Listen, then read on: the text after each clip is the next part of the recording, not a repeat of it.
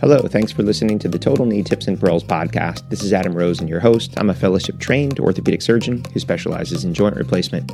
In these episodes, I'm going to share with you a lot of my tips and tricks and review classic articles and current implant designs. Thanks for tuning in, and on with the show.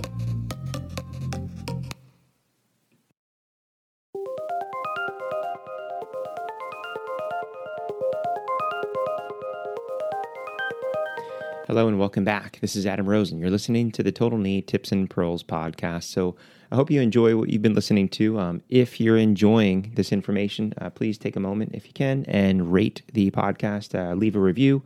Uh, let me know what program you're at and share this with a friend or colleague. It's those reviews and ratings which help get this information out there for other people to find the podcast. So in the last episode, we talked about revisions, and I started talking about the approach and some specifics on what we do during the approach and also on how to remove the implants. So now at this point, now you've done your approach, you've removed your implants, and now you got to start the revision. Um, so at this point, um, I'll tell you this. This is one of the main reasons. Um, not the only reason, but one of the main reasons that I switched over predominantly to doing cruciate retaining knees for my primaries because you do enough revisions and you pull off posterior stabilized implants and you're just left with a huge hole. You know, even if you did a great job and they didn't have severe osteolysis, you know, maybe you got lucky and you know you have two condyles that have some semblance of a condyle but for the most part you know there's osteolysis you get some bone attached to the implant when you take it off and you're just left with this huge hole or void just barely attached to the collaterals and i found that you know going to a cruciate retaining design, um, when I had to revise those knees, there's a lot more bone stock there and available. So, but at this point, you get this huge open area, and this is part of the preoperative planning because at this point, hopefully, you've assessed before surgery how big the bone loss was going to be. You know, did you need cones or just augments? Um, did you need to have a hinge or something else available? But for all intensive purposes, in this case, we're just going to talk about a straightforward stabilized revision and although I'm very algorithmic for most surgeries that I do, you know, I find that specifically with knee revisions, you have to be able to jump back and forth. So you have a set algorithm, but based on the approach or the exposure or the anatomy or the bone, you know, being able to jump back and forth is, is really, really helpful. So I'll typically start with my tibia and I'll typically do an intramedullary alignment jig and rod. So I'll use my reamers um, and I'll cut off of those. If I've had to uh, deal with a significant amount of bone loss, you know, that's where I'll use the cones and use those to cut this. But as part of the preoperative templating, you're trying to get an assessment of where the joint line was, looking at the fibula, how much bone was lost. Is it symmetric or is there an asymmetric amount of bone loss medial or laterally? Is the defect contained or not. And it's all of that information that really help me decide you know can i make a freshening cut? Can i take a little bit more bone to get a flat surface? Um, do i need to step cut it and do an augment? Or do i need to use a cone if there's significant bone loss? And i may be one of the minority but i'll typically um, cement my knee revisions um, unless I'm going to a super, super long stem, but for a lot of the first time revisions. Um, so I'm using intramedullary devices, and what I like to do is use those to cut and uh, it restores my alignment. But the important thing, and I talked about this before, is that I find a lot of people get the tibia off. And at this point, you know, you're plucking all the little cement and you got a curette and you're taking all this time on the top of the tibia. Don't waste your time because we're going to cut that in a moment. Um, but you do have to open up the canal. So this is where from above, and a lot of times I'll find even from the base of the table, I'll switch with my leg holder and come from above because it's a lot easier looking straight down. And you can drill osteotome, cement removal equipment, whatever you have to use to get that cement out. The one danger I find is that if the old tibia had a lot of osteolysis or the cement was abutting up against the anterior cortex, that cortex can be extremely thin. So you have to be very, very cautious and know because it's a cone, you're looking at a large diameter, but you have to understand how that narrows distally so you don't plunge through the cortex as you're trying to get the cement out. So at this point, then I've got my intramedullary devices and then I start reaming. You know, one millimeter at a time and ream up and ream up and ream up and ream up. And then know the depth of what you are aiming for again based on your templating and how long your stem is planning on being so you can set your reamer at the appropriate level. And at this point, then I will attach my tibial cutting guide to that reamer. And this is where I'm making that first decision is the shim cut going to be thin enough that I can get a flat surface from front to back, medial to lateral? Um, or is there enough bone there and there's a little defect on one side, but not big enough for an augment? So I'm on purpose going to drop my tibia cutting guide down a couple more millimeters so it gives me a flat surface. That's always nice and optimal.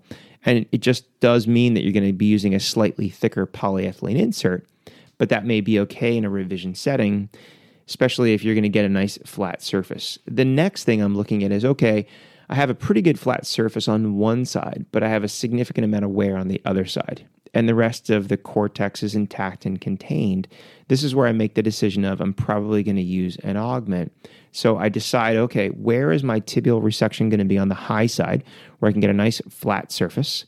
And try to keep that joint line level up to where it needs to be. And then I have to decide, depending on the system, is it a you know 4, 8, 12, 5, 10, 15, depending on what your augment thickness is. Okay, where does that cut have to be? And then you can make your little step cut. This is great with a recip saw. You have to be extremely careful if you're cutting down for an augment on the lateral side because of the patellar tendon and its insertion. So make sure that you have good enough exposure that you can, can protect that area. And then once you make the bone cut at this point, if you did have a little bit of cement still remaining, this is when I would take the time to go and remove any cement that's in the top of the tibia um, so you have a nice, fresh, bony surface. But at this point, you've been able to expose the tibia, cut the tibia, and then step cut the tibia if you're going to use an augment. Now, if I have significant bone loss, um, and there's a large void. This is when I may use one of the cones. And the cones are nice because you can really get good solid fixation with the cone. And then at that point, actually cut right off of the cone, depending on what system that you're going to use. So that becomes a really, really nice um, thing to keep in your armamentarium when you're dealing with these huge you know defects which an augment doesn't necessarily fix on one side or the other and you need to fill a large large void and get great fixation um, so for me if then i'm cutting off the cone i'm using the cone and then i'm building a implant on top of that if i've done my cut or my step cut with an augment at this point i'm building my tibia and I place this then in the tibia. So I don't care if there's great rotational stability right now, but what I find is it gives me a surface that I can lay a um, I can protect the tibia with. And also, then as I'm cutting on my femur, I have this nice flat surface that I don't have to worry about potentially damaging the bone with a saw or potentially damaging the bone with a retractor because that bone is extremely soft. So at this point, we have that in. I don't set my rotation yet, um, and I tend to do that if at the end of the case, once we set our femur and I'm doing my balancing, especially if we're doing a fixed bearing um, with an RP, I have a little bit more um, ability to kind of place it into a different position based on bone anatomy. Um, but for my fixed bearing devices, I don't set my rotation at this point until I've been able to trial. So then going on to the femur, and if I had one important caveat to take away from a knee revision, um, it is at the femur and the femoral preparation portion, it would be pretty much unheard of to not use a distal augment. And you need to have a way of restoring your joint line. And, you know, the old, the, my old teaching um, was kind of always, you know, cut the tibia, cut the femur, kind of freshen everything up, and then start playing with augments like a Tinker Toy looking set. And we would kind of go upsize, downsize, and try to find the balancing. And, you know, 15, 20 years ago, um, that was just the way that I did it. And, you know, looking back, it, it wasn't a, really thoughtful way of doing it, um, even though we kind of looked for things in the meniscal scar and kind of the joint line. Um, but there was an implant system that came out. And what was really, really nice is that on the um, on the distal femoral cutting guide, they have a little medial epicondyle mark, and this was based off of um, studies that they did looking at the meniscal remnant and the patellar and the ten- patellar tendon and the fibula and trying to figure out like what gave me the best um, restoration of where the joint line would be. And if you can find the sulcus on the medial epicondyle, this has a little slot where you can drop a angel wing, and it sets where your distal joint line is supposed to be off the femur. And that one thing, you know, I became a huge believer in using that landmark because in my hands it was very reproducible. But the first few revisions that I did using that landmark, um, and that is 99% sure. Actually, I have the block because I use it all the time. I think it's 28 millimeters, um, but double check that before you cut for that joint line. Um, but I always have that block available, and I use that block um, to restore the joint line. And what I found was where I thought the joint line would be, I was always off by a lot. So by doing this, what I can find is if I pin my block in place, the zero cut always an airball, and the five millimeter you know cut was almost always an airball also. Um, and then at that point, what I was able to then do is go, okay, I can take a 10 cut and freshen this and a 15 cut and freshen that. And then I can have my tech go, okay, we already know. On my gap checker on my femoral trial, I'm already going to add a 10 on the medial side and a 15 on the lateral side. And that was a huge game changer for me in restoring stability to my revisions. But this really played out in these are patients that came af- back after big revisions and just felt great already at a month. You know, they're up there walking where, you know, a lot of times the knees have a little slop or a little tight, you know, and it's a revision operation, it's a salvage operation. But these were patients that were doing almost as well as some primary knee patients. Um, and I really, really started enjoying having that stability intraoperatively and seeing how quickly they recovered afterwards. So at this point, you know, we've done our distal cut. Um, so I know where my, my distal cut's going to be. And at this point, you can then really start to get an assessment of okay, what about my flexion gap? So you can use your gap checker. Um, and at this point, or you can use your distal femur with the augments and the tibia that you already have in there and a trial poly to get an idea on your extension gap. And then as you flex it up, notoriously what you'll find is that you're very, very loose in flexion.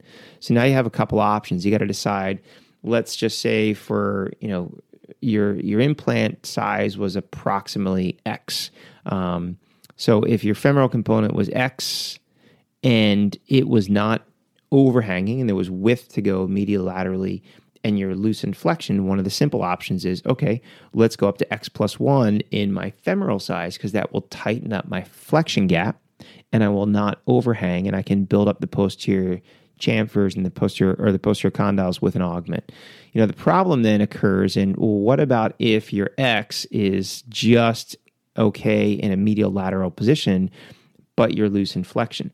Well, now you have to get into the idea of offsets. And the idea is okay, now we have to take our femoral component and shift it posteriorly off of the actual stem. Now, each system has its ease or lack thereof of dialing this in to the component and to the jig. Um, and some of the newer systems are a lot more slick than the older systems. So once you get familiar, this is where it's really important to know the steps and know the system that you're using. But for all intents and purposes, you need to make those assessments of your stability and decide if I'm loose in flexion, which notoriously are in revision, can I upsize my femoral component to get more posterior um, fit? With adding augments, or if that's going to make you too wide medial laterally, do you have the option of offsetting your femoral component off of the stem? Um, so at this point, you know, I've also used the reamers on the femur, so we have a good tight scratch fit, and that's what you can cut your distal femur off. But at this point, now you're trying to decide, okay, now I'm going to set my rotation. So this is where I spend a lot of time with my flexion gap blocks or lamina spreaders and once I've been able to figure out my gap balancing between my extension and my flexion, this is where you also want to make sure that you can set your rotation. Now, if you did it or you know the surgeon that did it and they were a good surgeon the knee worked well the nice thing is as you take it off you can sort of use those rotational landmarks but if you assume that they were off and maybe this knee failed prematurely and part of it was there was an issue with the rotation of the femoral component, you need to look at your medial and lateral aspects of that flexion gap and decide rotationally where that femoral four in one cutting block needs to go before you pin it so you can cut the appropriate chamfers and then allow for the appropriate position of that femoral cutting guide. So if you can restore that and use your epicondylar axis and any other landmarks that you can use, um, once you can pin that block in place, now you can make your cuts. And at this point, now we've been able to make our tibia cut, and maybe you've either used a slightly thicker cut to get a flat surface. You've kind of alter step cut it and used an augment on one side or the other, and you have a stem in there, or it was a big enough void and you placed a cone, and now you have your tibial component in there. And then we've also cut our distal femur. We've used the medial epicondyle to set that joint line 28 millimeters distally. We've added the augments that we needed to the distal femur um, so that we know that our joint line has been restored as best as we can and our extension gap is balanced. Um, and then the next thing, we've set our rotation and we've determined what we needed to do with the femoral component as far as sizing and offset to balance the flexion gap. And then we've pinned the 4 in 1 cutting guide. But again, remember, usually they're air balls, but remember that if you've set your augments, I think we said earlier 10 medially, 15 laterally, those augments also have to be on your cutting guide. Um, because if you do not, you're going to cut chamfers onto the bone, where in actuality it should be further distal, so you can restore your joint line. But it's a mistake sometimes I see people, you know, they're so used to picking up a cutting block, block and you've already figured out what your augments are, but they forget to put the augments on the cutting guide. So if your reps there, they might, you know, keep an eye on that. Um, if you have a good tech, they're building those things at the same time that you're building your other implants. But now you've made your four in one cutting guide. You get your femoral component on there, and at this point, now you're going to start to fine tune and decide, okay, what do I need to do to balance this knee well? Um, and I'm going to talk a little bit more about that in the next episode. But in this one, I really wanted to focus on those are the tibia cuts, those are our femoral cuts, but also the patella. I would say the majority of knee revisions that I do, the patella button's there, we leave it. Um, I think I talked about that last one is, you know, don't take it off. If you need to take it off, let's say maybe you took it off last time because the, this is the second stage of an infection, um, you got to assess is there enough bone left? You know, can I size and drill a few more holes and put a new patella in? Or the other option is always have the bailout option of a gull wing osteotomy. Um, this is a great bailout. Um, maybe not necessarily bailouts. It's just a great um, tool to keep sort of in your toolbox. That if you have a bone that is extremely thin and too thin to mount a new patellar button on, and even if you could, it's so thin that you're afraid that it's going to break or fracture. What you can actually do is actually make a vertical cut in the actual patella. And what then will happen over time is you get this patella to kind of fold into the trochlear groove. And what will happen over time, and I've had a few of these, I have one in particular, I mean, it was like pristine. I mean, it looked textbook at a year out where the patella had contoured uh, just perfectly to the trochlea, the femoral component. And this lady had no pain. She had great stair climbing ability. It was a horrible revision that she had for severe failure and osteolysis and loosening. Um, but there was just no bone left underneath the patella. So although she's got good femoral tibial components, I had to do a gull wing osteotomy. And then over time with range of motion, the new bone itself kind of forms and fits itself to this groove. And then they have this bone articulation on the femoral component. So keeping that gull wing osteotomy um, in your little bag of tricks will be a great thing for that one or two times where you get in there and the bone is extremely thin. So again, we've done the tibial, the femoral, the patella. Um, it's a whole lot of information and it's really even hard in a podcasting form to kind of show you and walk you through. So that's where, you know, repetition doing reps is going to be really, really important, but really important also you know, especially if you're young, knowing the steps of a total knee are a little overwhelming. The steps and the implants and the options are even more astronomically complex in a revision. And what's good and what's bad is that each system that you work with, you'll find there are multiple different ways of getting to the end of the case. So each of us has our own little, you know, way of doing it. Some people, you know, like to use all the cutting guides. Some people like to do things in steps. There are some cutting guides um, that you can mount to the uh, stems. Um, there are some that you'll just pin in place with augments.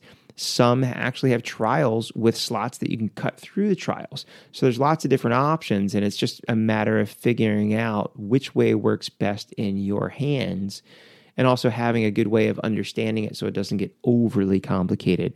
Um, and then in the next episode, I'm going to try to talk a little bit more about okay, now what do we do about the balancing in a revision setting?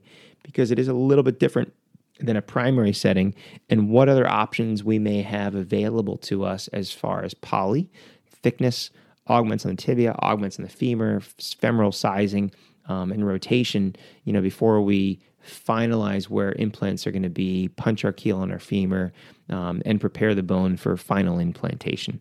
So, again, thanks for listening. I'm Adam Rosen. You've been listening to the Total Knee Tips and Pearls podcast. Until next time, stay safe.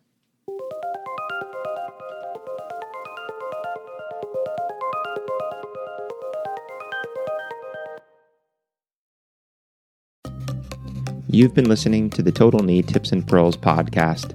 Make sure that you're subscribed so you'll be notified of future episodes. And please take the time to leave a review. It helps other people like you find the show. Until next time, stay safe.